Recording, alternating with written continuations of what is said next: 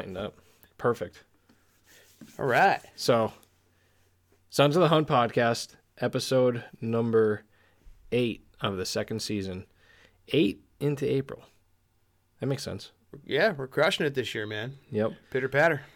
Let's get at her. Indeed. So, uh, yeah, we got all kinds of upgrades, new table, Mm-hmm. new, uh, not, it's not really new software, but No, but we fine tuned the software, so Yeah. it makes it a lot easier on your uh, on your end when it comes to editing all this Yeah. this nonsense. could you imagine going through like a year and a half worth of not really knowing how to use the software you're recording on? what an idiot. Boy, that would have been tough. Anyway, Yeah, man. Uh, yeah, we're we're cruising right along, man. Uh, Yeah. I think we might have we may have been at four by this time last year, I'm not mistaken. I don't even remember. Four, maybe five. I remember uh, we were we were really getting into the turkey content around like Yeah. episode four or five last year. So, uh, yeah, man, we're just cruising right along. Yeah. Yes, we are. And uh, man, trout season. I, I'm not gonna say it's here and gone, but the the opener is gone. Indeed. I did my annual uh, camping trip. It looked like you had a good time. Looked like you had some fun. Oh, yeah. I mean, despite the uh, the the challenges that Mother Nature threw Ooh, way. man, it was rough. We uh, had a very soggy campfire.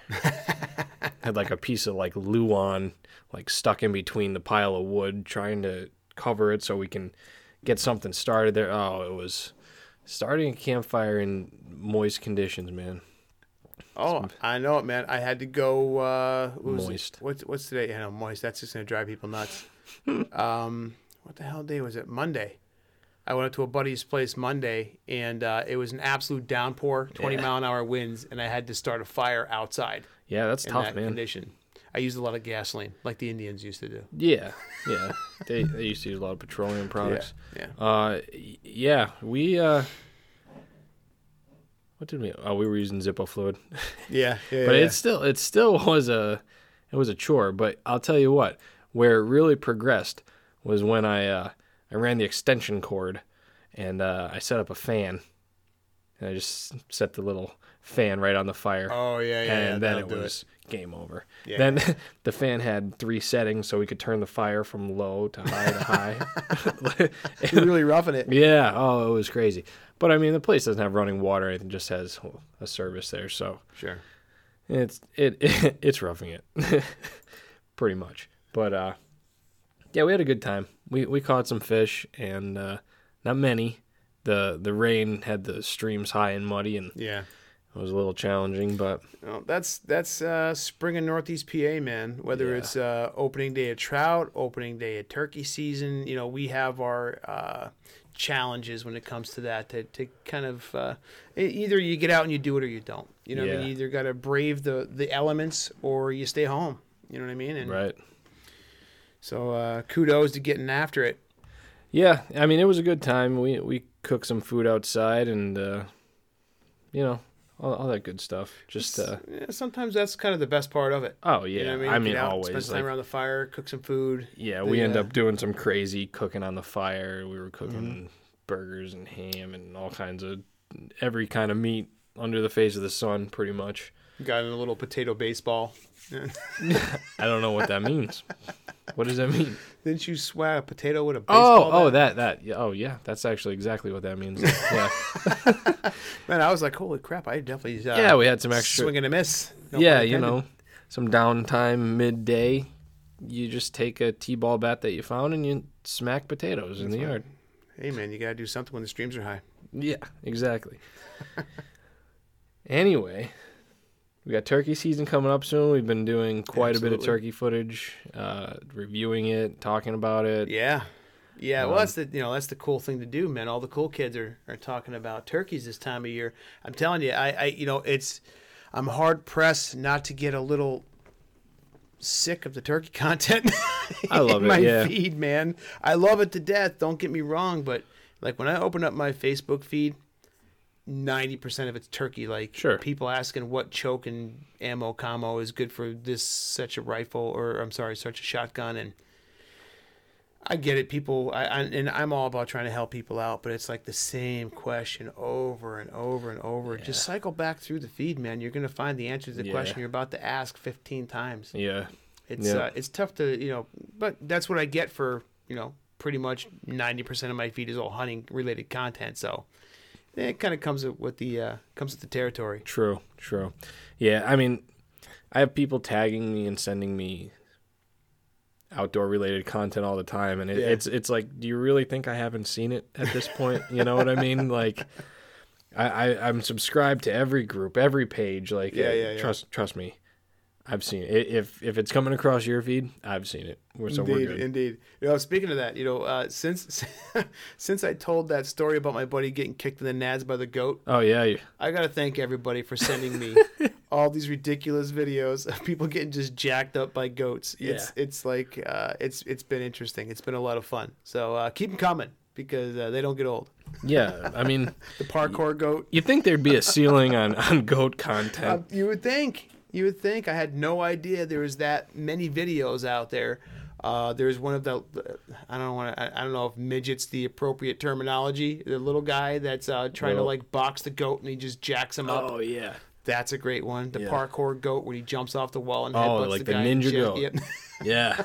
so I'm getting this like overwhelming amount of goat content Yeah. since uh, since the beginning of the year. So yeah, good stuff, man. Yeah, I mean, it's hard to transition from goats into I know, what we're I know, talk I about know, right now. But uh, Yeah, anywho, got, off, got us off track as usual. yeah, but uh, no, I mean that that's that is amazing, and, and I I also enjoy seeing the, Mm-hmm. the funny goat content, especially with uh, the the little people. little people and goats, man. That's a winner every time. It's funny. I don't know. Or goats screaming. That's Goats time I ever heard of goat, Goat scream. yoga is big right now too, How about that? which is I mean Dude, I'm in I'll the right watch I'll watch all the goat yoga content that there is. you? Seriously. Uh, You can try to do a downward dog and you got a goat standing on your butt. That's pretty Yeah. interesting, man. I, you know, I, I The gonna fainting goats are great too. Oh, I love them. They just Screaming goats. endless entertainment. But you know, you got to kind of feel bad. I thought about getting one of those because my kids would get a kick out of that. Oh my god! But yeah, the thing would have a freaking heart attack because my kids would spend eight hours a day just Goats- scaring the crap out of that goat Yeah. until it fell over. I mean, And then it would, would probably like- stroke out. goats broke. Yeah, the goat, yeah, the goats broke. That was another. There's there's another good one too with the the goat making all the crazy noises with his mouth, yeah, yeah. and he they uh, somebody set it to uh, toxicity. I think. Oh yeah, yeah, yeah, yeah. I've seen that. That's Yeah, another one. that's- that, that was another one that was sent to me. yeah. Wake up! Wake up! Blah, blah, blah. yeah, that one's Good good. stuff, man. Goats are uh, pretty vocal individuals that you never know that they'd have that Do kind you, of range. do you even know that there's a goat that lives right by your house? Oh yeah, on the other side of the road. Yeah, Yep, yep, yep. On that big Which is- main road. it's a weird place for a goat to live. Where if anyone Indeed knows where Jay is, uh, you're within city limits. Yeah. So there's just a goat that chills. Yeah, he hangs out over there in that house. I think there's two of them actually. You should go over scream in his face. Yeah, a good way to get a shot. Well, Excuse me, sir. You mind if I scream at your goat? I'm just gonna scream in your goat's face real quick. See if he falls Oh over. yeah. Well, you know what though? It, it, it it's definitely like a, a, a town, a small town vibe where I live. I'm not from that town, so you know. I, I mean, I've been there ten years, but um, you know, it's definitely got that small town vibe. Um, but you know, there's chickens running around. Yep. I mean, up at the corners, up at the top there by White's Crossing Sports Shop, there was always chickens running around out there forever. Yeah. I don't know whatever happened. To I've them, been but- seeing uh, people that I know from Simpson posting pictures of llamas. Somebody's walking Oh yeah, llamas some around. chick walking a llama around. Have you seen it in yeah, person? absolutely. Yeah. I, I. I go down that way to take my kids to school. You know what I Simpson's mean? a place, and, man. Uh, it is. It's an interesting little, uh, interesting little town. Yeah. Anywho, Yeah, we're way off track. yeah. but So, all right, let's just let's just get into this. Uh, I, I think we need to just stop saying we're way off track because we're just gonna, you know, we are the owners of our own destiny here, man. we're the conductors of this We- train. That's it. We are just gonna drive whatever track we feel necessary at the moment. So, uh, something we've been we've been talking about it for a while, and and we've been set up to do it. Um, I guess set up to do it. I mean, we both have the book. Yeah, yeah. So, anyone who knows anything about outdoor literature knows that Sand County Almanac by uh, Aldo Leopold is the it's the book. Yeah. You know what I mean? It's the Bible exactly. essentially. So, I mean, I read it jeez, I don't know. My mom used to make me read books all the time, like 40 minutes a day, and Sure. I, I would just pick out a book. I read this at one point, um, but I was probably like in seventh or eighth grade. Yeah. Well, I can see it being a bit of a challenge then. Not Kind of wrap your head around. yeah. I mean, I I liked I liked it, but I definitely don't remember it the way I should. Yeah. So revisiting it now has it's a different ball game. Sure. So what we thought we would do is we would both read it simultaneously, word for word over the podcast. No, I'm just kidding. Yeah. Uh, Sit down, grab a cigar and a cognac. yeah. And now an interpretation. Yeah. But anyway, so In our best goat voice. yeah. Did that sound like a goat? No. Oh. But anyway, um, yeah. So we thought it would be good to read it, and kind of like we did with with the CWD thing, where we both studied something and we we Yeah. had the discussion on it. Well, we're both going to read a Sand County Almanac over the next few months, and you're welcome to read along with us. And uh, maybe if it catches on and people are into it, we'll do like a live session and do a discussion because it, it is it's just a wild book. It, it it kind of you know we're we're probably only going to talk about the the foreword tonight, just because as we started reading it, it was like wow that's it's everything that we've been thinking. It's all the ideas of like Sons of the Hunt, everything we talk about on the podcast. That you know the the morals and the ethics of the outdoors, transcending the outdoors into Absolutely. into your normal life Mhm. it's it's it's really all there and for every anyone who has ever just kind of said like oh i need to get to it i need to get to it you do need to get to it like as soon as possible because Absolutely. that that was it's like eye-opening Yeah, that's how I was, man. I was like, you know, I got to read that. You know, I've heard it a hundred times. You know, Sand County Almanac, and you hear a lot of these writers out there that reference it. You hear uh, whether it be podcasters or filmmakers or whoever creators, they're always referencing the book, and I'm like, you know, what? I really got to read that. Now, my my time management is absolutely atrocious, so uh, I usually don't have an awful lot of time to read. But w- once we started this conversation, and you messaged me, you're like, "What's your address?" And I was like, "Sweet, I'm getting a present." and a couple days later, this you know a Sand County Almanac showed up at my door, and and it was and it was nice because I I really I just I guess I just needed a push, you know what I mean, to kind of Yeah. get into it, and and fortunately, you know, I'll tell you what, man, the the way he articulates things, his thoughts. You know what I mean? It's just, uh, it's really unique. yeah he was he was clearly you know like a, a savant when it co- Yeah. comes to writing but he's articulating everything that every outdoorsman feels and doesn't know how to say Right. Absolutely. and uh, yeah, just on, on top of that, it's you'll just instantly connect to it. And what what's also nice is you can tell that he's a man like like the rest of us because it's in short enough pieces mm-hmm. that you can read for like 20 minutes and be like, "Oh, nice." Like, yeah, yeah. I- I'm, I'm gonna. I'm gonna put this down. he now. has it in like little it. little chunks. It's not like a chapter that's like 80 pages long and oh, I have to read to the end of this chapter. It's nice, like Yeah. little chunks because It's broken down to what two or three parts in total. Yeah. And then in each part, there's like little months. yeah months. Yeah, and he'll go by segments. months.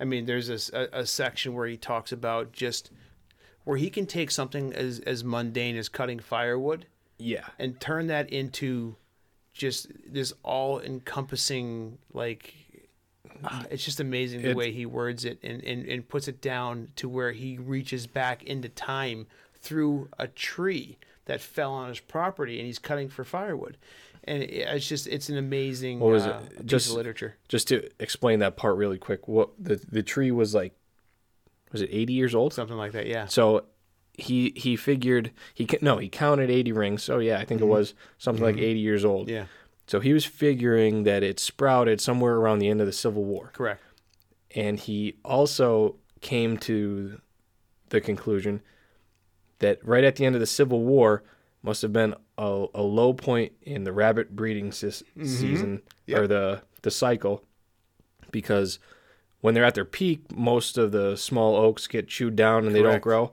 so he's figuring for that one to get through the rabbits must not have been doing well at that point Yeah. just i mean the, the connections he makes are just like Yeah, yeah. My I mean, God. He, he equates it to basically a war between the oaks and the rabbits. I Yeah. and, and it's And it, he he goes as far as to say, I'm sure at some point in the future, some scientist will create a, a linear curve, uh, and find that ra- the rabbit cycle and the growth of oaks are directly or indirectly concurrent or something. yeah, proportional. It's exactly. Yeah, it's wild. It- it's very, very forward thinking, forward thinking, and uh, yeah. So I mean, I know we're like you know really, pardon me, blowing this up, but I tell you what, I, I'm truly, truly impressed by it.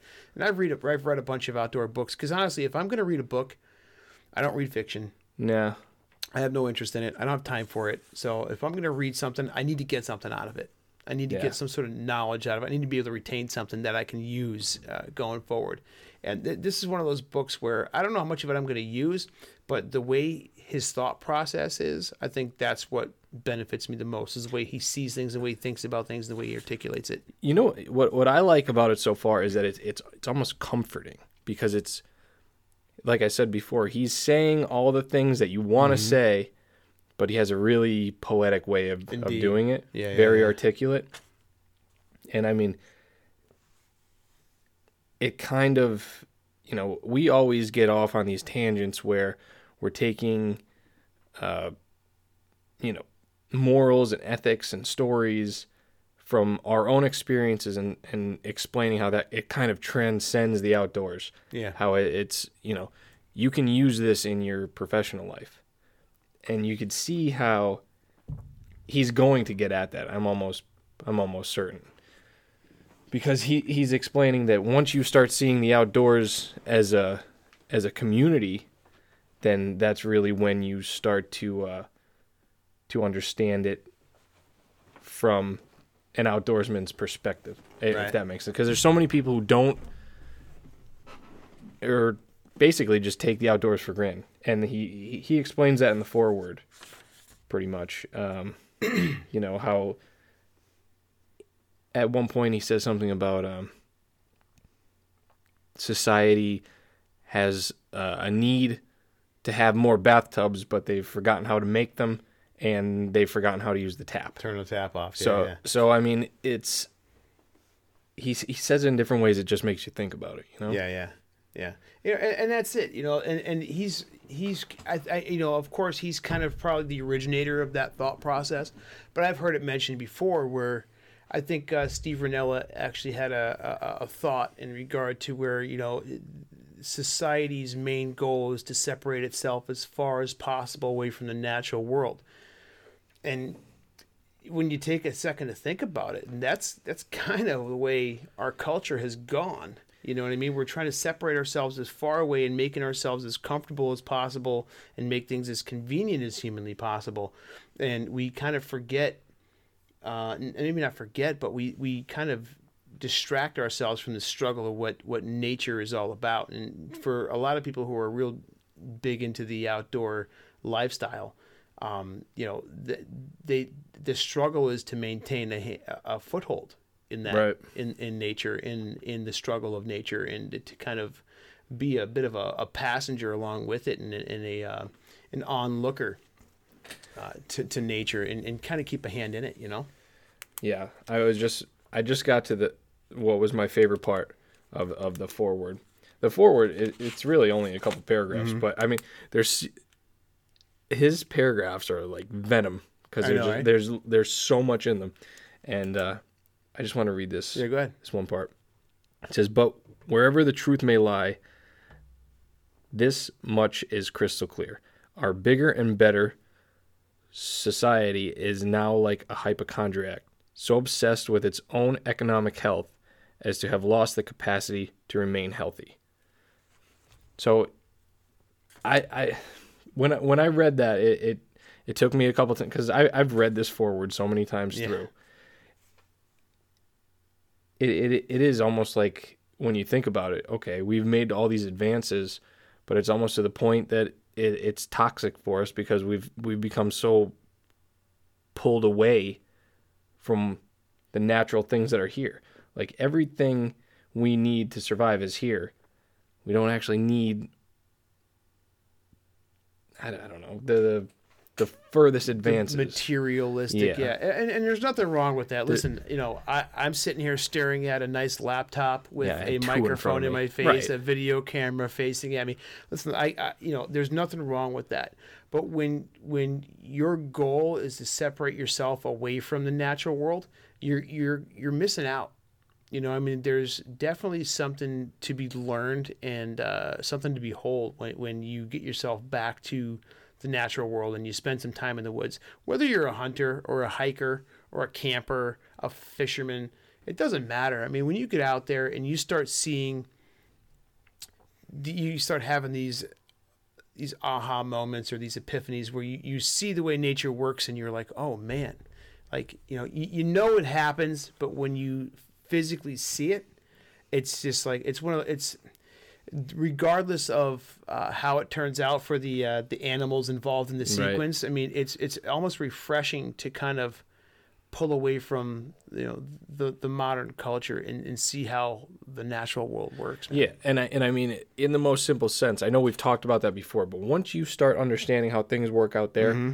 you'll understand how things work in the in the human world a that- lot quicker. Absolutely, and, and it, it kind of gives you a bit of a leg up, you Yeah. know, because a lot of people are so just like, you know, I don't want to, uh, um, you know, what's the term I'm looking for? Um, you know, I don't Self-involved, like very self-involved. Yeah, Yeah, um, yeah, it, it, it's it. You kind of get a bit of an edge. yeah. And uh, you know, I I don't want to sound like a hypocrite because I mean, trust me, I am not living a 100% sustainable life, no, and, no, and I, I'm not living off the land consistently. You know, I I I watch Netflix and I play Xbox once in a while, Mm-hmm. Sure. and you know, I I enjoy the the the you know technological advances and these amenities, but I still understand the basis Sure. the basis of nature, you know, and I still can enjoy, you know, a piece of venison and knowing where it came from. I mean, the one thing that I think one of the first things he says is about uh, it's about seeing geese as opposed to wanting to watch television or something like Yeah. that. Like, I've seen enough geese. I, you know, I, I don't 100% agree. I wouldn't.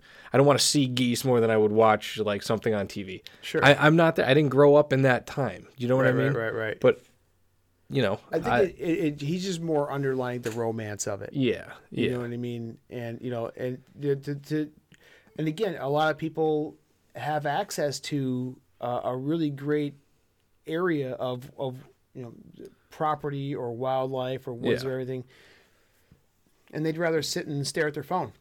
yeah. You know what I mean? And they're kind of ignorant to the to the world around them, and it's it's very unfortunate. You know, I I'm big into uh, Boy Scouts, Mhm. and I'm going through all the the the, the, The uh, organization. requirements. Yeah, yeah, the organization. Yeah, it's like the mafia, I'm big with good manners. You gotta be careful throwing around statements like, "I'm big into Boy Scouts." Fair enough. Fair enough. Yeah, yeah. Thanks for clarifying. Clarify. um, you know, and, and you know, we went to we did a camp out a couple of weeks ago, and it was thirty degrees out. There were literally icicles hanging off the picnic tables where we Yeah. were set. And we set up camp in the rain. We slept in the rain. We broke down camp in the rain. Like it was, it was literally a struggle.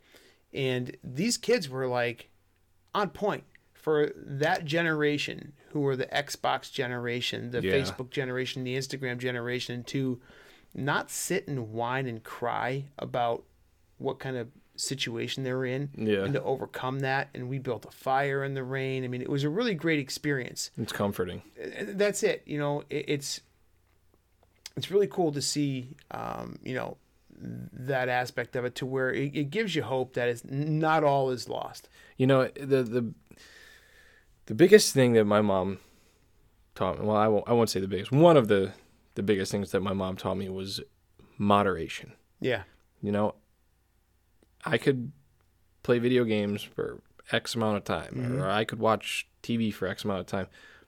But you know, balance it. Go out and go outside and do something. that's it You know, I don't. I don't want to sound like like we're you know mountain men and and all we do is is live outside. right right right I don't sit down and watch TV and you know Yeah, no, that's not the I, case for I- sure. Yeah, I mean, we do. We're we're, we're normal guys, I but mean, obviously, we rely on social media to get this message out. Yeah, I mean, We rely on technology to make sure that our message gets out there. You know. Yeah. But like you know, same with the, with the Boy Scouts. Even though they were out there slugging it out, every once in a while you'd see one of the kids like, "Where'd he go?"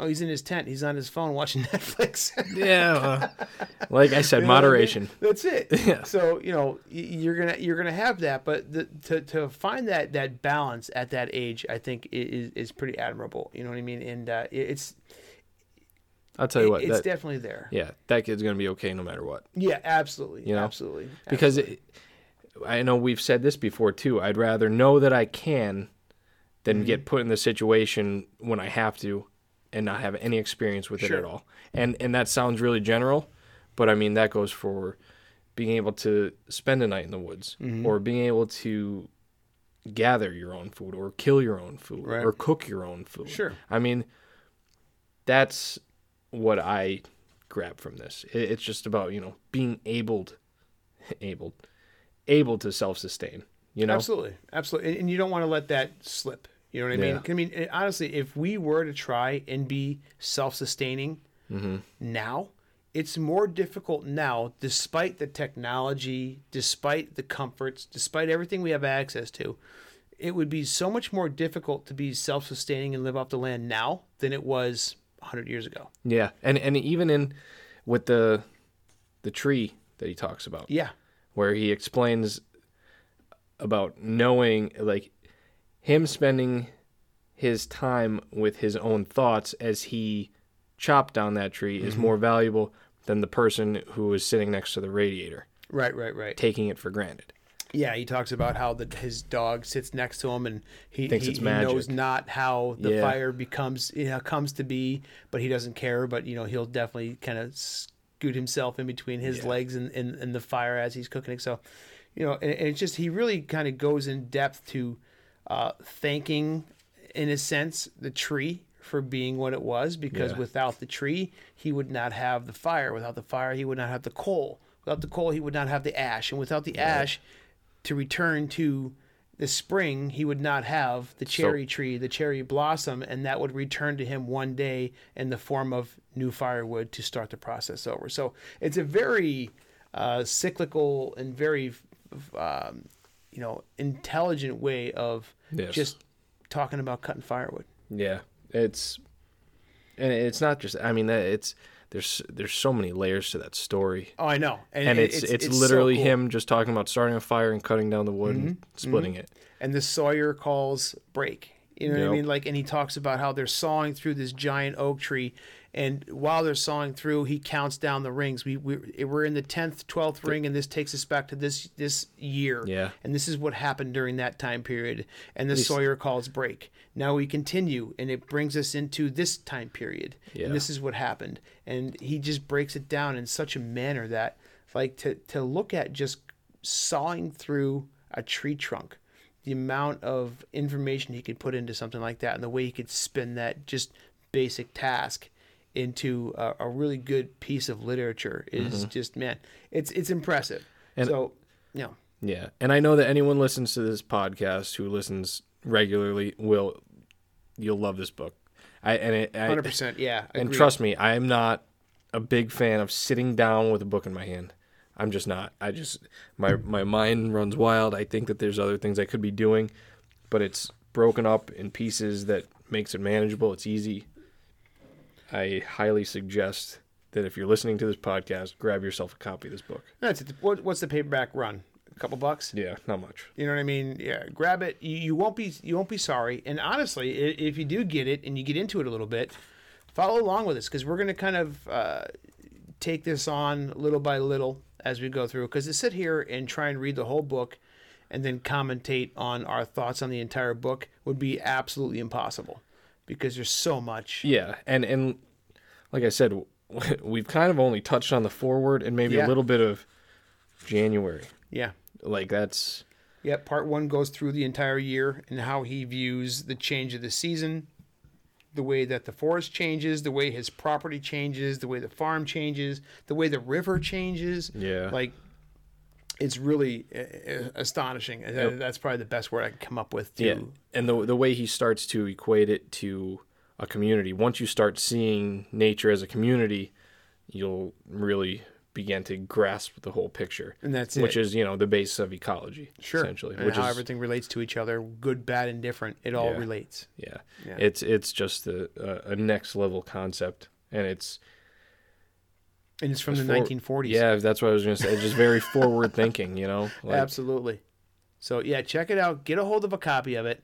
Read up on it, and, and kind of follow along. Join on, join in with us. You know what I mean? Follow along with us. And uh, like I said, we get through part one. Maybe we'll do a little live series on it. And if you guys are into it, um, we'll do a discussion on what your thoughts are, how you interpreted certain parts of it, because he does leave a little bit of it open to interpretation. Yep. You know, some of his statements and some of the way he approaches things, uh, it definitely can be interpreted interpreted in different ways. Right. So uh, it'd be definitely an, an interesting conversation. So, with that, let me just leave you with this. Perhaps such a shift of values can be achieved by reappraising things unnatural, tame, and confined in terms of things natural, wild, and free. And that's how he ends the foreword. So, I mean, if that doesn't want to make you, ago. yeah, if that doesn't want to make you read this book, I don't, I don't know what will. indeed, indeed, So I think that that's uh, it's an interesting concept. We'll see what people think, and Yeah. maybe we'll cut a little piece of this out and put it on social media and see what kind of attention we can gather with this. absolutely. Yeah, I think it's going to be uh, interesting. I mean, who knows? People, it may not strike a chord like we think it may, but uh, I, I, I, still think it may. People might be like, "Book nerds, Yeah, right. shut up, nerds." Come on, dork. Where's the beer? You know what I do? Bash nerds. I'm here to drink beer and bash nerds. Yeah. And I'm almost out of beer. Yeah. anyway, go get the book and read it. Just trust me, it will. Uh, If anything, it looks cool Read on it. your shelf. Read it before archery season and think about it then. Absolutely, it'll definitely change the way you see an awful lot while you're sitting in a stand waiting for a deer to come by. Because Lord knows there's a lot of time that we spend between deer sightings. Oh, it, it, it almost makes me want to push you into telling the story of this the squirrel. Oh, the squirrel story. Is now the time for the squirrel? You know what? I, I can sum it up because I, I kind of told the story to Mark earlier. Um, you know, year, years ago, I had a piece of property I used to hunt, and uh, there was a, there was a spot that I found where there was a big buck traveling through this this area, and I knew he was in that area. Um, so I figured, you know what? I'm gonna I'm hell bent on trying to get in his way, essentially, and ambush this deer because I couldn't figure out a better way to get a, get in front of him. So in the meantime, I was kind of circling around this small area, depending on the wind direction and whatnot, uh, to set up for this deer. And in the meantime, I started to kind of get familiar with this squirrel, this gray squirrel. And there was a down tree that was kind of at like a 45 degree angle, was kind of leaning up some other trees. And he'd run up and down that tree constantly, just being busy as all get out, you know, collecting nuts. I mean, obviously it was the fall, so he's getting ready for winter. He's grabbing acorns, he's grabbing whatever he can. Up the tree he goes, stores it in the top of that tree, runs down the tree, disappears. Several minutes later, he comes back, reappears up the tree, so on and so forth. So this went on for several days. Um, you know, I could always see his tree from whatever location I was set up in because, again, it was a small corridor that I was really focused on. So I was able to see this squirrel one way or another. I was able to kind of catch a glimpse of him. Well, the final day that I hunted this area, um, I was right on top, basically, of that little tree where that squirrel was hanging out. Now, I don't know if that maybe played into uh, me wanting to sit in that area because you Right. know, I started to develop a little bit of a I don't want to say a relationship with the squirrel, but I started to notice its habits and, mm-hmm. and kind of get familiar with how he operated, you know. And so I'm sitting about maybe 15, 10, 15 yards from this tree where he would, you know, kept where he's his he considered his home. And he was up and down this tree again all day. It started getting late in the evening, and he came, he reappeared from wherever he had gone, and he got about halfway up this tree, and he stopped. He turned around and he boogied back down the tree to the forest floor. And I thought it was a little odd, but didn't think much of it because again, I'd been watching this squirrel for almost a week at this point. And as I'm watching him, I see this flash out of the corner of my eye. And I look up real quick to see what it was, and there's nothing there. And by the time I looked back down, the owl had already got on top of that squirrel. Crazy. So this owl swooped down, and I don't know if you've ever seen an owl in wild in the wild. They are absolutely dead silent when they fly. There's no, you know, if you hear if you're a duck hunter, you hear ducks coming into a decoy set. They call them whistling wings for a reason. You know, certain birds make a lot of noise when they're flying through or whatever the case may be, but owls are absolutely dead silent. I saw the flash, I looked up, didn't see anything, looked down, and the owl was already on that squirrel. Picked that squirrel up and he flew away. And it was one of those epiphanies, those aha moments in the woods where, you know, you I, I almost my heart hurt a little bit. Yeah. You know what. I mean? Like I- was like, oh man, he I almost he was almost like a buddy. Like hey, I've Yeah. been seeing that squirrel for a solid week now. I've been watching him because I was so hell bent on the task at hand, which was trying to harvest a good buck that I knew was in that area. But in in, in doing so, I developed a bit of a relationship or this this admiration for this squirrel who was just busy as all get out trying to prepare for the, the coming winter and in a second it was all for naught. And that owl flew away with that squirrel and he was now the owl's dinner. Yep. and it was one of those moments where it's like you know i'm doing the same thing. I'm trying to hunt a deer. I'm trying to hunt this buck uh, and, I, and I, i'm trying to take the life of this animal. And yet i felt sorrow for another animal who was taken in the same manner that i planned to take another animal. Yeah. it was one of those where it kind of came together for me Right. you know what I mean? And it was, and it was, uh, you know, it was enlightening. It was uh, disheartening. It was uh, a, a clash of emotions at, at that You minute. were in a glass case of emotion. a little bit, yeah, yeah, yeah. And I didn't really know how to react to it. And and and honestly, I I focused and thought about that that moment when I looked down and saw the owl and the feeling I felt when I saw the owl sitting on top of that squirrel. Like Yeah. I focused and hyper focused on that for days after that, to where it took me a minute to kind of get over it. I mean, I wasn't like bawling in my pillow over it, but you know, it's it's one of those things that you just. it, it's a tough it's a tough situation to find yourself in because it it, it kind of this all the emotions clash a little bit. Yep. Yeah. And uh, that was just a, really cool moment for me in the woods because it brought clarity, but it also brought confusion because I was like, why do I feel so bad?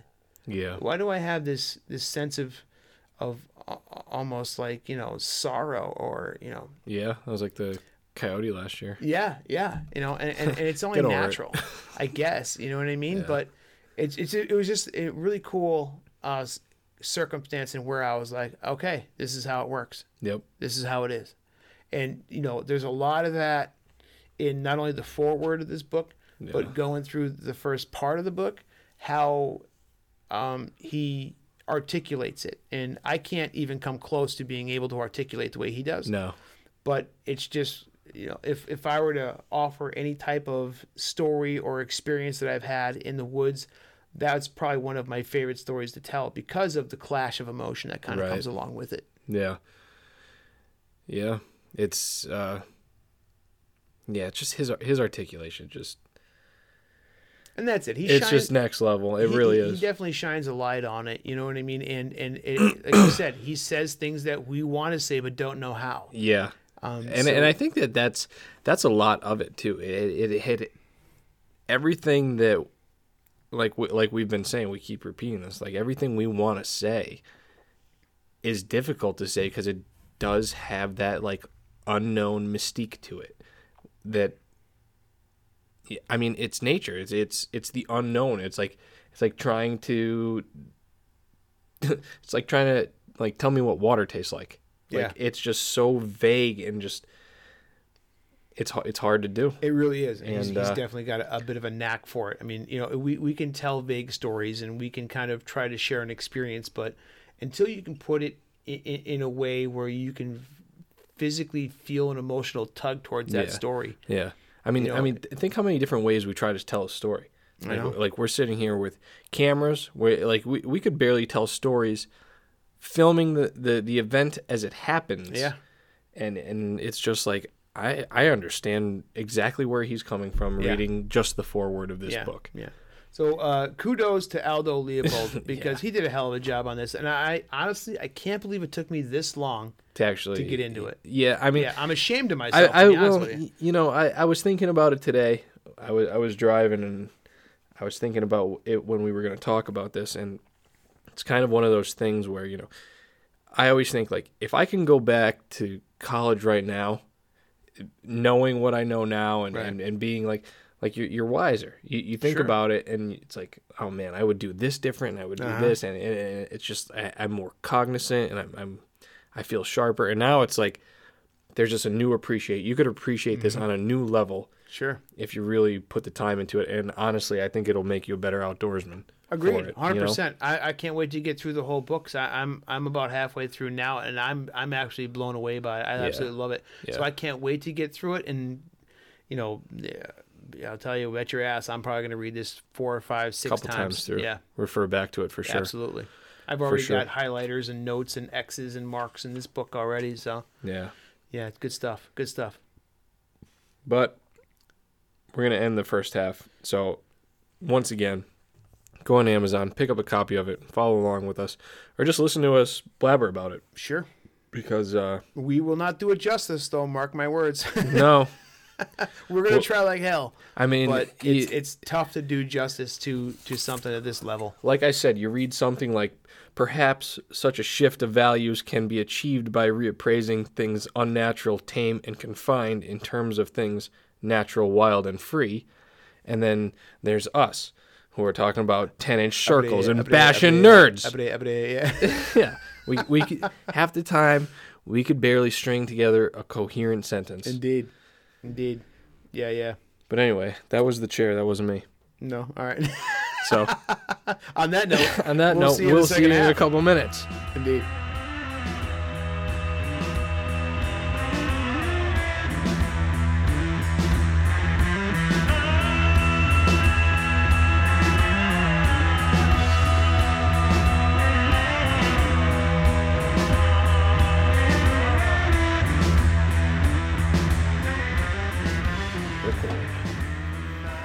Right, and we are back. Indeed. And you know what we're doing when we're back for the second half? We're doing the same thing we were in the first half, just talking about it. That's it. That's it. We're bringing it to light. Yep. And it's kind of a special one. Uh, Yeah. I'm excited about it because I've been dying to get my hands on it for uh, about a week and a half now and just haven't been able to do so. I don't My know how you did that. schedule, Uh, is, Sitting in your house. Yeah, sitting just in my house. That's all I do. I just sit around in my house and watch paint dry. Stronger, stronger will than than I am. yeah. I barely make it home most times after Beer Express. But Well, that's the thing. You you have the luxury of having a great Yeah. place like the uh, Lenoxville Beer Express right down the road from you. I have to travel 25, 30 minutes to get there. to the Beer Express, To yeah. the Beer Express. Unless but hey, the it's Faux worth it. What's that? The Faux Express. Yeah, that's right. Now, there, there's one over there in uh, was it in Carbondale? I guess it's on the way up to Forest City. It's just not the Yeah. same. The Faux Express. The Faux Express is that what it's called? It's called the CFM. CFM, yeah, the uh, convenient food mart beer express or whatever the hell. Yeah. But yeah, just not the same. It's like the Um, sister store, but like once removed or something. Yeah, like the Something along adopted little sister. Yeah, something. Yeah. The redheaded stepchild. Something like that. Yeah, no, Lenoxville has got it going on. So you know, it's it's it's definitely worth a trip up. But I just haven't had the time. Uh, I've been a little strapped. But uh, yeah, I'm very excited to get my hands on this. Uh, this is the uh, Lake Haze from Wallenpaupack. Yeah. Uh, obviously, we're big fans of the Wallenpaupack brand. Uh, Yeah. The the uh, the brewery they put out some really killer brews, and we're fortunate to have them right up the road from us. Yeah. I mean, they're not far. Great people. Great. Absolutely. Better beer. In better beer? Uh, well, that depends. I mean, uh, I don't know. you know, listen, I love y'all and whatnot, but your beer is pretty damn good. Yeah. So Yeah. But anyway, the Lake Haze.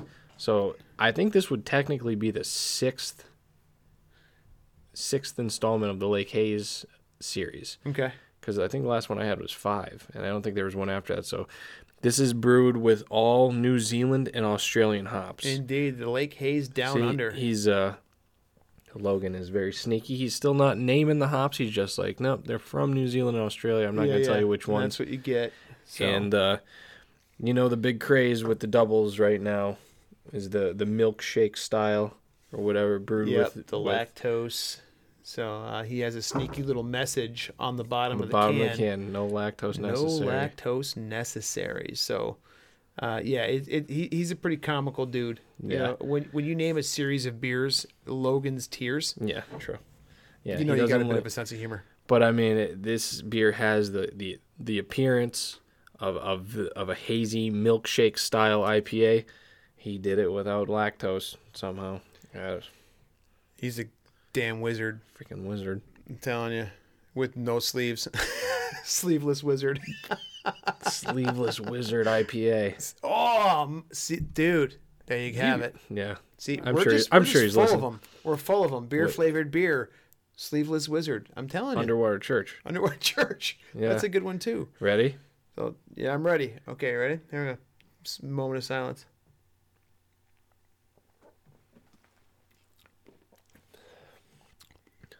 Oh, Makes you want to say the F word. indeed. I almost did. I had to bite my own tongue. You know what? I, damn. I always have to turn away from the microphone because I'll tell you what, we swallow loud. Very wa- loud swallowers. yeah. There's, I'm sure there's an industry for that. But um, yeah, it, it can be a little awkward. I mean, Gross. we try to. I know. we try to uh, avoid that the whole the burping and the swallowing and the the the uh, all these weird noises, these ASMR noises. It legitimately makes me sick to my stomach when I listen to the first go around of the podcast and we're just like like gulping Yeah. into the microphone and then half the time we're turning away and burping and it's Yeah, and we, we well, you know we're, we're drinking carbonated beverages here, so we kind of have to. Uh, but again, we're not going to burp in your face. yeah. Um, anyway, I don't, I don't want to go off on too much of a tangent because I want to stick to the, the beer. Indeed, this, indeed. But we're gross, and this beer is not. No, no, this is really good, man. It's so unique. It caught me off guard. I haven't had a double IPA like this. Like there's there's different flavor. It's it's they're just different flavors, and it I, legitimately it's so weird. When I was having this the other night, I had it. Uh, I think it was the night before trout season. Okay. I had I did that live video as soon as I oh got yeah, it, yeah, yeah, yeah. and I was reading the can, and I was like, Australian and New Zealand hops, and I was drinking it, and I was like, it tastes, it tastes that way. It that doesn't make any sense. I know that that- Tastes like Australia. it tastes like Australia and New Zealand. Bloody tastes like crocodile Dundee. I think that it's just because I feel like I haven't experienced this flavor, no, I was just gonna say it's very different. and Um, then it's not what I was expecting. It kind of came out of left field on me, but dude, I'm really liking this. This is you know, and again, I don't know it's how hard you- to find a beer that I don't like, but there's different levels of like. I mean, this is definitely a one I don't know on the how. scale of. Yeah, on zero or one, this is a one for sure. I mean, I, I've I've won this beer over and over already. Yeah. I think this is like my fourth four pack. Yeah, this is my first time tasting it, and uh, I'm I'm a big fan. See, to Man, me, I gotta I gotta hit it again because I'm trying to nail it down, man. It's not easy. He's he's sneaky, man. he's, you're underestimating the sneakiness. Apparently. Is it? I mean, I get, and I hate, I absolutely hate using fruit comparisons, but a little bit of banana. All right, I got to go again. Let me see. See, the thing that I know that there's, I know, I know he did not use fruit in this. Okay, I see where you get the banana from. So this is all. I wouldn't have gone banana, but I see where you're getting that from. but this is all. There's no fruit added to this. No. and there's no lactose, so I don't understand how he got that that pillowy lightness Yeah. to it. It's very refreshing. This is a good summer beer, like Oh, yeah. on the lake, on the boat. Lake Hayes. Yeah, you know, I mean, Lake Hayes. Hell, hell yeah. I mean, it's uh, yeah, it's definitely. And you, I'm gonna go get some of this. It's so well. You already have some. Yeah, well, I mean, like I'm gonna go buy like More. more of it. Yeah, Well, that this is uh, yeah, this is it's a stuff. trip, man. For anyone who enjoys like double IPAs, like this is very unique, and it, it's, seriously a trip. And the I was texting him as soon as I tried it. I, I texted Logan. I was like, "Dude, this is unbelievable. This I think that this is better than hydroelectric." Okay, Just saying a lot because is, hydroelectric yeah. is legitimately one of my favorite beers. indeed. Yeah, I'm with you on that. But as I was texting him, and this started to warm up, it's it's it's like a ride. It it changes about midway through. No kidding. Yeah. Yeah, I'm I'm really enjoying it now. It, it's you know it's really hard when you get into this style of beer. It's hard to kind of stray outside the norms and still make a good beer Yeah. without getting real bitter, Right. Or getting real real sweet, or uh, you know trying to find that happy medium and still getting a little bit different than what uh, the the old norm is. uh, The, the the old same old same old. This is really good, man. Hell yeah, I'm digging So- this. I'm getting more of this tomorrow. So something else that this reminds me of is like an imperial like triple IPA that right, has yeah. like that that like malty caramely flavor. You know, good point. Yeah, because I was trying to put my finger on it, and you know, like when you're when most of the the the, uh, the doubles and things of that nature that we we try and we review and we drink here, they have a fruity taste, or they're either clear and malty, Yeah. or they're hazy and fruity. Yeah. This is kind of like a it walks the line between the two. This almost replicates that flavor of uh remember that Lost Forest we had from Beer Tree, that triple? Oh man, yeah, that was the only triple Very- I've ever had. very, yeah, yeah, yeah. Like caramely. yep, yep. This has that, but it also has that like I don't know, that like floral refreshing- tropical essence. Yeah, yeah, absolutely. Yeah. Wow. Yeah, get you some guys. Can, they, they had this over at Lenoxville, right? Yeah. Yeah, they actually just got more yesterday. Sold I out, think didn't they- it? Uh no, not yet. No, because they I, I, say, I, they would, be- I would not be surprised. I think they got two cases of it yesterday. All right. I know All the right. first time they got it, they sold out. Like I bought two, and somebody else texted me that they bought one, and then Yeah. I know I know it went pretty quick.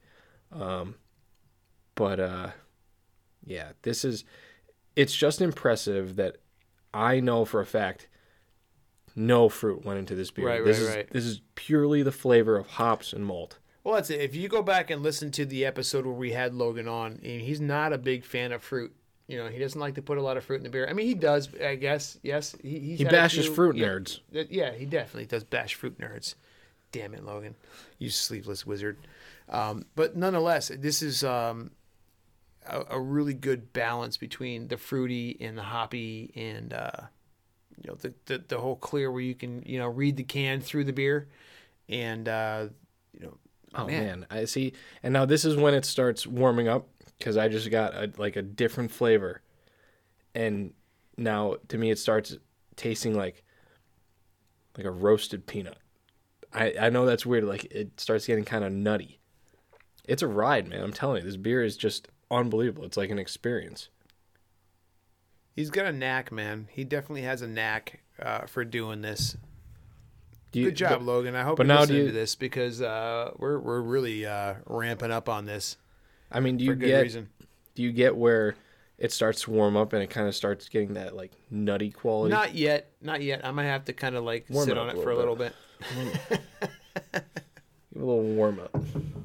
clamp it between my thighs or something. I don't know, but it's uh, you know, it's it's I'm telling you, man. so far is- I'm really enjoying the hell out of it.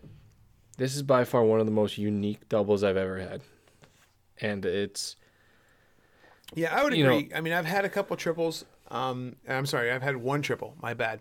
And uh, I really enjoyed it, but it was definitely a unique uh, kind of experience. yeah, and everyone who knows me knows that I've been all over single cut lately. I've been Yeah. I've been loving everything that that's come out from this rivals everything that they've put out recently. It's it's right there. I would agree. mean, I've had three of the single cuts that have been out lately.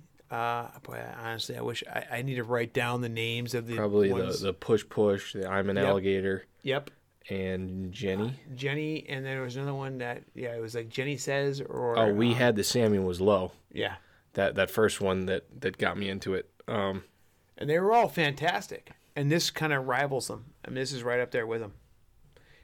tastes like Australia. I mean, I don't know. Uh, yeah, it tastes like Australia. Tastes like a tastes like a damn koala bear, man. Oh, If you- I if- say if you I could lick a might koala have bear- another one. Crikey. Lick a koala bear or stick your thumb in his bum. This would be right up your alley. All right, I'm off topic, but Am hey, I right you know, on? bump- Have another and one, boy, boy, boy. a boy, boy, boy, boy. Mm-hmm. Man, it's Well, it that's just. good stuff, kitten. I mean, I, I told you I bought a few four packs of it, and I, Yeah. I wasn't lying. No, I could see how it would be easy to run through a few of these, Yeah, which can be a little dangerous because I mean we're talking about an is it eight percent across the board? What was it? Eight percent across the board, sixty-five IBU, which is pretty low, yeah, yeah. uh, which makes it uh, very pleasurable to drink. I mean, it's not a rough drink by any means. I mean, sixty-five IBU is pretty low, but eight percent alcohol, boy, I'll tell you what, that'll set you up something fierce. Yep. It's Especially if you're in a backyard, that might chilling be my- around my- the fire. that might be my new favorite dis- beer descriptive. It's a mouth pleasure. That's a good one. I like that. This is mouth pleasure. Indeed, indeed. But I Trips your mean, trigger tickles your fancy. legitimately, that beer is Mm-hmm.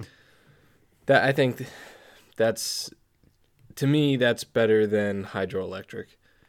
You know, I, I really like the hydroelectric, so I'm not going to go that far. I gotta say it rivals it. Maybe But, it's just uh, because I haven't had it in a while. But Maybe. I mean, I was a big fan of the hydroelectric. That's definitely still one of my favorites. Um, I I had the uh, what was the pink beer they just came out with? The Pink Brute. yeah, Um, that was really good. My wife got some of that. Um, really enjoyed that. I haven't had that one yet. That was really good. Um, and, and you know, my my wife is more of a like a cider fan. She likes Yeah. a little bit of a sweetness to it. Um, so and she actually ended up pouring a little bit of cranberry juice in it. I don't know if that's blasphemy or not. I don't think any. I don't judge anyone who enjoys beer in any certain way. I mean, I think that there's a, a big um, niche out there for people who could start combining beers. Yeah, I mean, people put oranges and blue moons. Who's to say Sure. you can't do the same thing you, with you put with craft limes beer? in your, uh, you know, your what the hell is it? The uh, Corona Coronas. Yeah, or I mean, Land Shark or Oh, whatever. I'll tell you what, man. I had a there was a summer I drank so many damn Coronas with lime in it that I was and there's like, nothing wrong with it. There, I mean, God, I tasted lime for days. yeah, I some some hot days. That's just what. That's what the doctor ordered. Yeah, But I'll tell you, dude, I would I would hundred percent defer to this. Oh yeah. I mean, it, when it comes down to it, I mean these, in my opinion, craft beer is ju- it's just so much more flavorful. I could enjoy a couple rather than 32 Busch Lights. Sure, don't get me wrong, man. I had Hunter- 32 Busch Lights at dur- like at camp during trout season. Hey, look out! I had, I had it was 47. You're lucky you didn't drown. It might have been 56. I don't know, but I'm telling you, that's the thing. You could drink a thousand of those beers, Sure. or you could drink like a few of these. Well, that's it. You're looking at You know? three point four, four percent, whatever Yeah. the hell it is. But yeah, this. I mean, this is a higher ABV, but it's worth it. And- and it's- I'd rather sit and drink one of these than drink four Busches. I Mm-hmm. mean, and don't get me wrong, man. When we had Hunter on the podcast, uh, last Oh yeah, we were drinking Busch. we were drinking Busch, we didn't man. even talk about it. I know. Well, you know what? I, I did want to do the review on it, but I, you know, I didn't want to leave Hunter sitting there looking at us like, uh, the hell's wrong with you, Yeah, Till? yeah, yeah. So it was, you know, No beer nerds. I know, right? Well, we, we kind of have to approach this whole segment as, you know, if we have a guest on, we have to kind of approach it a little bit differently. Mm-hmm. He's not a beer guy. No offense. Oh no, he's he's a beer guy. He's a beer guy, but he's not a craft beer guy. Yeah. So we tried a little bit of a craft. What did we have when he was on? We had a little bit of a craft beer. We Oh yeah, we we did uh, the Tröegs, the lollipop. yeah, Yeah, yeah, he liked it. yeah, yeah. But you know, to sit there and talk about beer, I, I think it would. It would mean, we're- put him out of his wheelhouse. So it would have. It would have been you and I having a banter with him sitting there looking at us, going, "What the Yeah, hell's going on?" yeah. So I think it was the right move by not approaching it. Yeah, Um, you know, when it's just you and I, yeah, hell yeah, let's get after it. But yeah. um, and I, I a- mean, a this, special circumstance. But I'll tell you what, I was kind of enjoying the Busch. I gotta be honest sure. with you. I mean, I'll, dude, I'll drink anything. I was laughing because you you sent me a message. We're like, we're gonna review Busch. We're gonna do Busch. We're gonna do Busch I was laughing. I went, oh, oh, wait, you're serious. Yeah. but it was good. It wasn't bad at all. Hey, man, look, when it comes to backyard barbecues and parties and stuff like that, I'm going to be throwing a banger in September. Nice. and I'm not going to have a lot of craft beer. I'm going to go out with a Yuengling Lager or uh, MGD or something like that. Give me another yin yang. Yeah, you little ying ying. Uh, but it's it's something that you'd be able to drink a couple and not, you know, end up sleeping in my grass. You know what I mean? So this I'll is not something you want to drink ten of them because you're going to be in some trouble. Oh man. And I'll tell you what, just the craft beer hangover is right up there with a with, a the wine, hangover. yes, Yeah. sir. I'm 100 percent on board with that. Man, they're bad. That's that's when you the next day you wish your heart would just stop beating Yeah. so your head would stop pounding. It's like I could feel my heart beating Yeah. in my head. Well, then, then that's it. Moderation, brother. Moderation. Yep. You got to stick That's with that moderation, Mrs. Missouri. Look at that. Look at how it transcends. I'm telling you, we're all about it. We're all about it. But how long have we been talking about this beer? I mean, this is badass. A while. A hundred percent. But uh, 20 minutes. you know, well, that's good. We're usually on like about a, about a fifteen. We we talked rant. about I, I watched uh, the Captain Lawrence review the other day. That was 20 some minutes. yeah. but I mean it, it it warrants it. It it this beer is legitimately like a ride. It's like an experience. Yeah, like a- absolutely. as it warms up, Well, and that's it. It's starting to warm up for me now. I mean, we've been And it you know, starts kind of getting, like- in. like a nuttiness to it, and I don't hate it. Not even a little. Yeah, it's definitely a, a different flavor, and it's a different. I don't want to say texture because that doesn't make any sense. Maybe it does. Maybe it doesn't. Liquid texture. Yeah, liquid texture. Uh, but it's, I don't know. I got to get better with my descriptive terminology because I kind of suck at this game. But you know, I can describe different fruits and stuff like that. But you know, it, it's You know, again, I guess refreshing is the only it's a great place beer. I can go. It's a great beer. There's there's no denying that this is just a good beer. The fact that there's no fruit in this, Yeah. there's no lactose in this. Mm-hmm. This beer is it's stupid. It's it's stupid that he he could do something like this without lactose or fruit. Yeah, yeah, it's it's it's impressive. I mean, like I see, I don't I don't do well in the sun. I, I'm like a I'm I'm like a ginger man. I, I don't do well. Like sun hates me. It burns me terrible. So I could see myself chilling on a boat, drinking a couple of Oh, okay, these, okay. I was like, kicking back, and I was definitely I going was down like, a different road I was for like, a minute. there. whoa. I was like, Yeah. we're in different conversation. I yeah, get it. I, get get sunburned. You know, the sun hates me. So um, this is definitely one of those refreshing beers where you're like you're out in the heat. It's uh, whether at the beach, the lake, the you get yourself a late glaze. That's it. You, you you knock back a few of these, and the sun doesn't matter anymore. So I can kiss my ass once I drink a few of these. Man, I I'm telling you, man, that is just. Well, I Bottom mean, line, it's a one.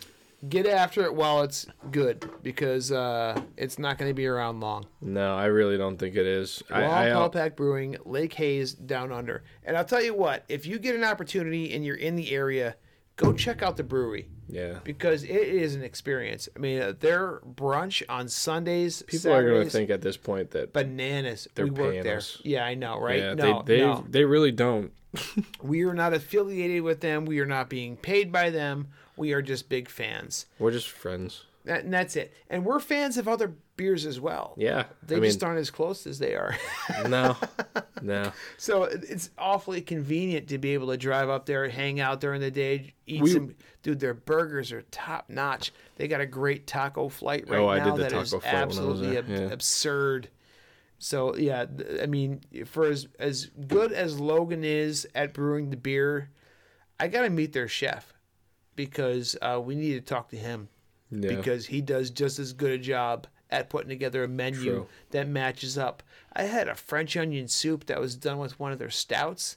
It was bananas. Th- that that was a that was a good conversation we had during that podcast about using the beer that they brew there in the kitchen and uh, Absolutely. you guys got in your your chili conversation oh man, dude, I gotta get nuts with some chili soon. you know what what would be uh something fun would do a little turkey chili Oh hell yeah, dude! You know what I did a couple actually yesterday. In fact, I did a I did some chicken tacos. Ooh. So I did them in the crock pot. Yeah. So I made my I make my own chi- chili seasoning. I don't buy that McCormick crap. I make my own chili seasoning. this this could be a good conversation but go ahead All right. We have to get back into seasoning. All right. So what I did was I made my seasoning. I put some just some chicken broth on top of some boneless, skinless chicken breast. Threw some of my taco seasoning in there, and I let it rock for like five hours. So- man, it was bananas. We my whole family ate like crazy. We ate the, everything, So- every bit of it. Let me get this straight. You turned the chicken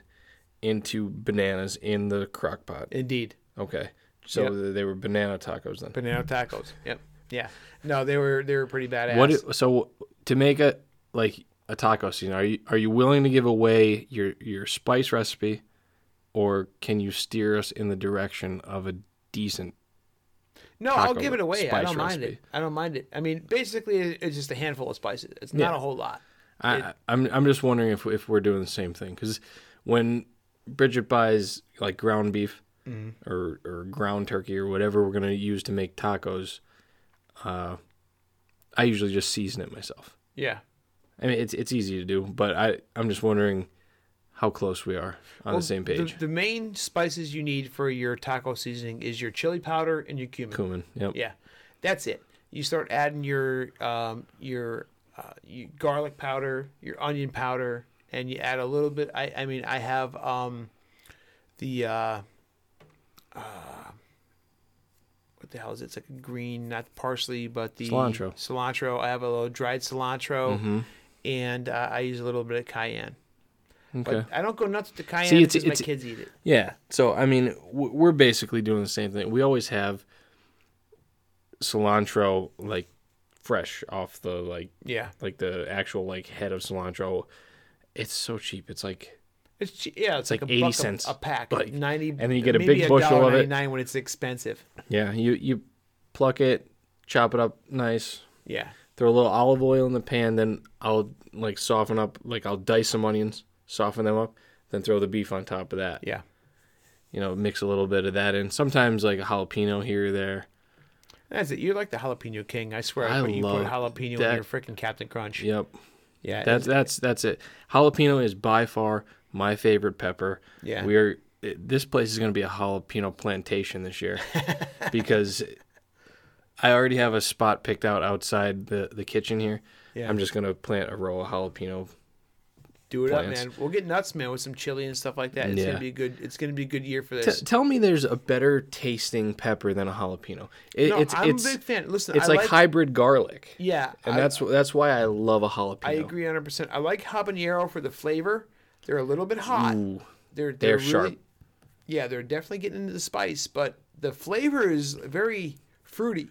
I would say if my my second favorite pepper isn't a habanero, it would be a Hungarian hot, like a long green one. I've never had one. Ooh, those those are like the super long green, like witch finger peppers Sure, sure. that uh my grandmother used to just fry them in oil and Okay. eat them, just like on a, like a a nice big piece of bread. She'd Yeah. just be eating bread and peppers. Oh man, Yeah, it's awesome. that's good stuff. Yeah, I mean, you know, yeah, the jalapenos are, are pretty solid. I mean, you know, I, I I don't do well with like super hot, but I like fla- I like hot see. for the sake of flavor. I don't like hot for the sake of hot. You know what I mean? So that's where I get into the the, the cayenne and the chili and all that stuff for my taco We'll see what happens. seasoning. But yeah, yeah, it's, it's it's gonna get interesting in the uh, the next couple of weeks. We'll see how this plays out. Yeah, I mean, I will kill a turkey just for the meat at this point, just to make sure that this happens. Indeed. Yeah, Yeah. because you're not you're not you're not escaping this one. No, no one's getting out alive. But no, hey, listen, I'm all in. I'm Yeah. all in. We're gonna have to bust out the bleep button for sure. Yeah, Uh, but nonetheless, we have a really I'm all in. interesting thing coming up, and that we'll leave it at that. And it's it's gonna be hot. it's gonna be hot. But I dig it. I dig it. I'm digging the beer. I'm digging the food aspect of it. Uh, we're getting down to uh, the nitty gritty. We got two days for uh, turkey season opens for the youth opener. for the youths. So it's going to be interesting. Utes? I'm, uh, the Utes, two Utes. Yeah. Uh, I'm trying to get my son out on uh, Saturday, try and kill a bird. So that'll be interesting. We'll have some, hopefully, we'll have some meat from that. Uh, thank you, Mark, for allowing us to come up here and Yep. uh, on, on your property. It's crazy. So yeah, yeah, there's a lot of birds flying around up here, man. I mean, uh, I was thinking the other day what what I would do if I was gonna hunt on Saturday. I legitimately think I would get to the closest tree Yeah. and just plop down and sit. Yeah. I mean, definitely set up a blind and some chairs, make it comfortable. yeah. But I also think you could sit at any tree. And if Yeah. you sit there long enough, I think a turkey will walk by you at some point. Yeah. Th- yeah. this- I, I, this I got hill- a bit of a plan for sure. But Yeah, th- this south facing hill is just, they live here. Yeah, they love it. Yeah, and it's great. I mean, you know, to, for for uh, uh, an experienced hunter, is when I was like, well, it's like fishing a barrel, But it's absolutely amazing for somebody you're trying to get into hunting. and that's it. Yep. When you're trying to get somebody's, uh, you know, because my my oldest son hunts. He's been hunting with me since he's seven. He's eleven now, and he hasn't killed a bird since he's seven. He shot a jake when he was seven, and we had an absolute blast doing it. Uh, my good friend Damien filmed everything for us, so we're fortunate to have that on film to where he Yeah. can watch it whenever he wants. Uh, so I'm really looking forward to filming this. Hopefully, we can get him a bird. See, Um, we'll see how it plays out, but yeah, I mean, I like going over to the farm that I hunt, which I and I call it the farm. It's it's not a working farm anymore, but it's a big tract of land, right, right, and that's that's when I like I like getting out there. I like spending the whole morning, yeah, you know, and just I get know, I'm the and same way. trekking all over the place and moving all over and getting into, you know, whatever. E- Yeah. Even if you don't see turkeys and you're crossing streams and you're climbing hills and. I, I just love crawling around through the grass and that that's what turkey season is to me. and that's it. I mean, yeah, I've I've had mornings where I've killed one by seven thirty, and I'm done, and it's Yeah. almost a letdown. and and that's that that same thing that time that i took bridget over there and it was just like it's never happened to me over Yeah, there yeah. before that that experience with a turkey you just crested the hill and it was it was legitimate like perfect. she she i still don't think she understands what like i've been hunting there for four or five years i've Yeah. never had that happen Right, right, right. like that that perfect encounter where it's just like I had him on a like a string pulling him Sure, in and sure. it was just it was unbelievable I, and I, I was just like well don't get used to that that was amazing I I know. Same thing with, with, with Jason. You know what I mean? Uh, we went out his first year, and uh, we didn't have much luck in the morning. Uh, you know, no birds were gobbling. There just wasn't anything, no action at all. And he fell asleep, so he was kind of cashed out. And it was around nine o'clock. I heard a gobble way back behind me, and I'm like, "Oh boy, here's a here's a bird out there." yeah So I started calling to him a little bit. He responded. I was like, "All right, it's it's on my Donkey Kong." I woke him up. He sat up, and uh, the Jakes came in behind us. And Damien was good enough to get some great footage of them coming up behind us from the neighboring property, yeah over the wall into the field, and he ended up flattening a bird. You know, and, Yeah. and it was a great, great time, uh, great experience for him. So now we're we're, we're after a, a, a more mature bird, but you know we got to get him out there. He's 11, so he's still under the youth mentor season, which Right. in Pennsylvania is an absolutely phenomenal thing because it allows us to get a hold of these kids before they get lost to the PlayStations and the YouTubes and the Right. Facebooks and, and the social media and the digital exposure that a lot of these kids are subjected to, uh, you know, nowadays.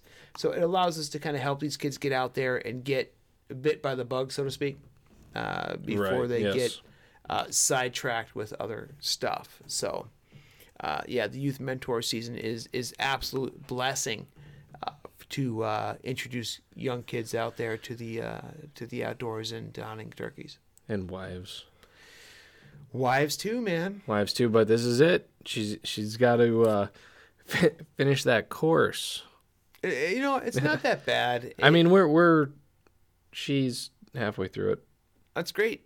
You know what I mean? I mean that's, but not done yet. So we'll be getting uh, the mentor. the adult mentor license is a great thing as well. Yeah, I mean, I it. mean, it, it, it, it gets somebody out there and gives them the opportunity to experience what we do, you know, on a yearly basis, on an annual basis, without having to go through the whole rigmarole of Yeah. going through the the hunter safety course and, you know, because that it is a lot, no question. Um, is it worth it? Sure, but you have to be driven to get Yeah. through that. Yeah, So if you get a bit of a taste for what it's going on with what we do, well then absolutely you're, you're more likely going to tough it up and, and, and get through the uh, the course. But True, true. it's it, you know to have that youth mentor and the adult mentor opportunity here in Pennsylvania is fantastic, and I'm a big fan of it. And Yeah. uh, kudos to the Pennsylvania Game Commission for making that happen. Yeah. They're making some uh, good decisions. I'm I'm with them. Yeah, a You couple know? two tree. You know what I mean? Mhm. For a, as much as they've been kind of hurting in the PR department over the last couple of years, they're making some good decisions, and uh, you know, you can't help but support them. I mean, some people just live to see them go down in flames, but you know, listen, they're the ones who uh, set us up for success in the long term. So I, I got to support them in uh, in this kind of capacity. The game commission. That, Mm-hmm. Yeah. I mean, it, it's tough. It's tough for them to get a win right now, ba- based on the average age of of the outdoorsmen in Pennsylvania. absolutely. So I mean, th- that's a tough crowd to win. You know, bunch of uh, hard-headed, mostly older men. well, sure. it is. So I mean, for them to be making the quote unquote progressive decisions that they are, Mm-hmm. that's uh, that takes a set to to do that. oh, You hell know what. I mean? It, it's uh, it's a progressive time in Pennsylvania, and you know, there's a lot of people who don't like it, and I'm telling you right now, think about what happened with the antler restrictions Yep. ten years ago. Just My thoughts exactly. Just- I'm 100% on board with that. just accept that and think about it for a minute, because that's it's this it's the same thing. And and that's it. You know, a large majority of the people who are still actively hunting in this state are, you know, 40, 50 years old. You know what I mean? They're in the later stages. and Maybe that's not the appropriate terminology to use, but they're not your millennial younger group No. of hunters. Okay, Nope. so they're more the traditional guys who are out there going to deer camp. They've been going since they were kids, that kind of thing. You know, so they're they're a little pissed off at at the game commission right now based on the decisions they're making. But the decisions that the game commission are making right now are going to pay great dividends In ten fut- years from yeah, now. absolutely. And I think that's the way they're looking at it, and uh, and I support it hundred percent because I see the way my kids are growing up. I see, um, oh, good example. We had you know Hunter Wallace on here, so Hunter Wallace is was he 21, 22 years old? I think he's 22. 22? I hope he's 21. Well, I know, right? Otherwise, we're in trouble. Um, but, no, you he's know, he's 21. I I think he's 20. He's probably gonna be 22 soon. I would think. so his his age group is kind of the tail end of I, I would Oh, imagine yeah. of the millennial air quote millennial uh, generation, and you know there's a lot of people out there who are like oh the millennials are worthless you know they just they're all strung out on you know the it, it just it just gets really really um, they kind of pinhole these guys these millennial generation Yeah. you know, I'm a big fan of, for instance, um, Top Chef. You ever watch Top Chef? hmm There's a lot of guys that are in their early to mid 20s that are putting out some of the best food in the country right now. There's a lot of guys like Hunter Wallace who are really, they've shown that they are uh, woodsworthy. hmm They've shown that they are respectful. I mean, when they look you in the eye, they shake your hand Yeah. with a firm hand grip. You know, there's a lot of stuff out there where I think they get kind of a a a, a bit of a, a a bum rap. Right. You know what I mean? Because Yeah. of what the society sees as the millennials. I mean, you don't want to get me going on millennials because no, technically, know, because you're kind of technically like they the consider first- me a millennial, which is straight up bullshit. Like, all right, first of all, stop classifying every every age group as a, a certain, you know, you're stereotyping an 100%. entire age group. I mean, it's it's just it's not fair. I mean, the the environment that every generation lives in is created by the generation before it. You have to live within your circumstance, and it's it's completely unfair for the previous generation to label the generation that comes after it as lazy or or you know not not hungry or, or Yeah. whatever it is. I mean, you created this economy. You created this. That I could I could go I know. on. know. I, could go on and on. deep- and it's a deep hole for sure. and yeah, I But- mean, but but a lot of people, you know, it, that the nature of a- of a human is is to be comfortable, to to not really have to do anything extra or go forward. Your your body and your mind wants you to conserve energy and be comfortable naturally. You got to step out of your comfort zone. A lot of people don't want to do it, and but that's that's every single generation. You know, I I guarantee that the next generation that comes along, whatever they're they're gonna be, what did they name them yet? I don't even know. I'm sure that they're worthless. Yeah. yeah. You know what I mean? that's that's just how it's gonna go. And and look, I'm I'm already in that mindset. There there Yeah. is. They're gonna be, they're gonna be terrible. Sure. You know, and, and, and again, a lot of it skips over generations, and, and like you said, it all it all depends on the generation prior to. Because I I mean like did did millennials decide to put themselves in in, in trillions of dollars of debt as, as a collective generation for for college? No, the generation be, before us set that up. Right. and that's the nature of it. Eh, you- You got pushed into college. Everyone had to have a college education. You weren't going to get anywhere without it. That system is so corrupt. It's not even funny. No, I, agree. And even if you go bankrupt, you're stuck with that debt. Yeah. You know what I mean? It, it's a crazy scene. But again, not to get off on too deep of a tangent, but Yeah. the fact that the point I'm trying to get to is, you know, there there's a lot of people out there who the decisions that are being made by the current uh, you know, people in power, the game commission that are, are currently right now, they're they're looking ahead. Yeah. And so there may not they may not appeal to the guy who's my age in their early to mid 40s to the mid 50s. The decisions they're making may not appeal to us. Now, to me, yeah, sure, I get it because I, I, I mean, I, I'm forward thinking. I look at my kids and what they're going to need. I look at a generation ahead of them and what they're going to need. So I'm 100% on board because I just want to see this keep going. Can, can consider if one young person who may not have hunted on Monday kills a slammer deer on Saturday Yeah. this year. Yeah. and they are the best storyteller to come come along into the hunting industry. Right. Do you realize the repercussions that will have? How beneficial would that be? That's that's it. I mean, it just one it that would make the entire thing worth it tenfold. three tenfold. A hundred percent. Three, and, and, and again, tenfold. I agree. So for the guys like myself who are in their forties and fifties, you know what I mean. The traditional aspect, I get it. It's a challenge to look past that and to say, look, this is what I've been doing since I was a kid. Yeah. This is hard for me to look past and to say, look, I'm okay with this because I'm not. I want to be able to go on Friday up to my camp, spend all day Saturday clearing lanes, setting up stands, doing that whole thing. Sunday we have a barbecue, we have a hurts me. cookout, and then Monday we get after it. Because all the schools are out. Well, guess what? Not all the schools are out on Mondays.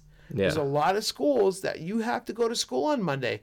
There's a lot of guys in the retail industry. Yeah. You know what I mean? There's a lot of guys who are in the There are guys who, who I, I mean, I've seen it all over social media saying this is the first year I'm ever going to get to hunt on the first day. well, that's it. The trade industry. and no You know, one- your carpenters, your electricians, your plumbers. These guys don't get a day off. Yeah. So if they take off Monday, they don't get paid. So to be able to go out on Saturday, I know we're kind of getting restrained off, but hey, what the hell? Why not? This is what we do. I mean, it's where it led us. and that's it. So you get these guys that are able to get out. So you get a guy who's an electrician, mm-hmm. okay? He doesn't get to go out Monday because if he just takes Monday off, he don't get paid. So guess what? Now Saturday's an opener. Well, he can go out Saturday and he can take his kid. Yeah. So now we got two guys who are out in the woods buying a license, buying ammo, buying camo, buying guns. Yeah. So, you know, it all trickles down. You know what I mean? And if, like you said, that guy who's an electrician takes his kid out, who's 14 years old, kills a deer, tells a great story to his class, tells a great story to I don't know, there's a say there's a an essay contest that he enters through Field and Stream. I- I- and, and and it trickles down from there and all of a sudden you've got the world's next Steve Rinella. Yeah. You got the next world's next Aldo Leopold. You got the world's next you know, storyteller that can go out there and inspire a whole new generation of people to uh, pursue what he experienced because of a change that was made, a progressive change that was Yep. made by the current, you know, people in power. Yep. I had the story of my first deer published when I was a, little kid. There you go. Yep. It's a good example. You know what I mean? Somebody says, "Hey, look, we're going to do an essay contest. Write an essay, and we'll give you, I don't know, a free set of camo, or uh, you'll win uh, whatever." You see these all the time Yeah. in Field and Stream, in Turkey Call magazine, in Deer and Deer Hunting magazine, in whatever you name it. The, the list goes on. Yeah. There's loads of these publications out there that are looking for the next storyteller Yep. and you get a kid who just happens to be in the right place at the right time and is able to tell a story and you know you're going to inspire a new generation That's it. I mean, the older generation needs to get out of the of this selfish mindset. 100% and, and i'm that older generation i'm 43 so maybe i'm the earl the, the, You're the fringe class. set of that I'm, I'm, I'm yeah i'm on the fringe Yeah. of it but i get it you know what i mean and i'm all about sacrificing what my traditions have told me over the years for the next generations to come up and to be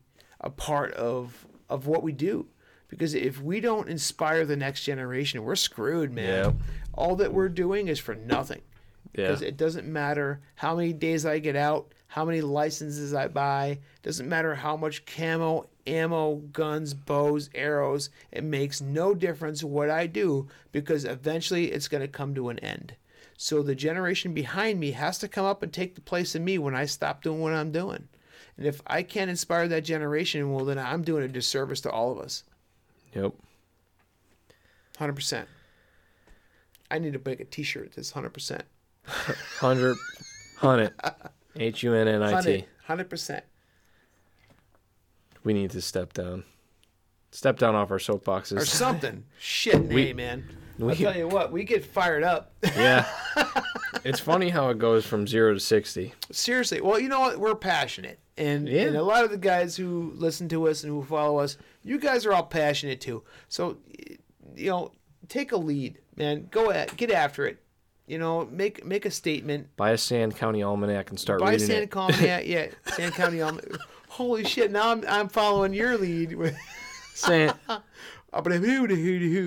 To to? No, uh, you know, just take Yeah. a lead, get after it, write something, post something, challenge somebody, make a statement, Yeah. call it a day, man. Because the people behind us are the people who are gonna make what we're doing worth it. Yep. That's it. It's got to it's got to live on, and the, and no one else is gonna do it. No, And it has and- to be the people involved in it now. And that's it. It's the people who are involved in it now who have to pave the way for the people coming behind us.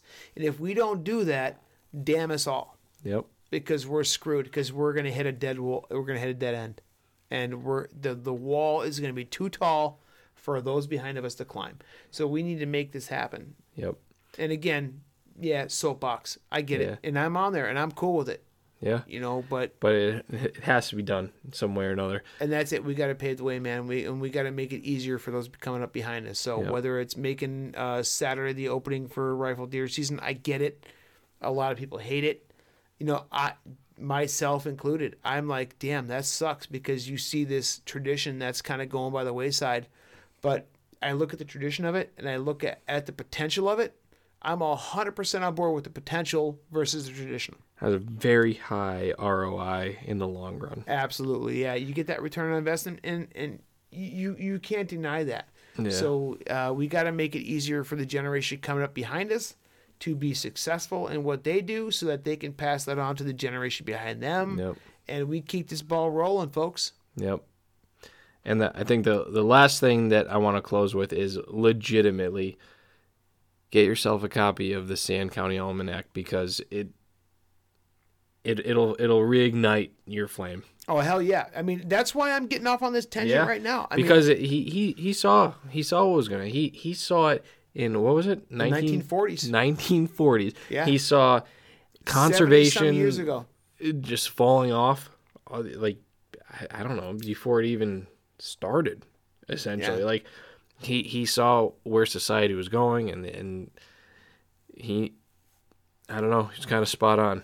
And that was it. I mean, you know, that was a different time when he when he was very observant, and I gotta say that's probably the key word is observant. Yeah, He is uh, the master of looking around, seeing what's going on, and putting a pin in it. yep. And uh, you Seeing know, where it's gonna go. and tha- and that's it. I mean, that was really uh, when you look at the uh, industrial revolution.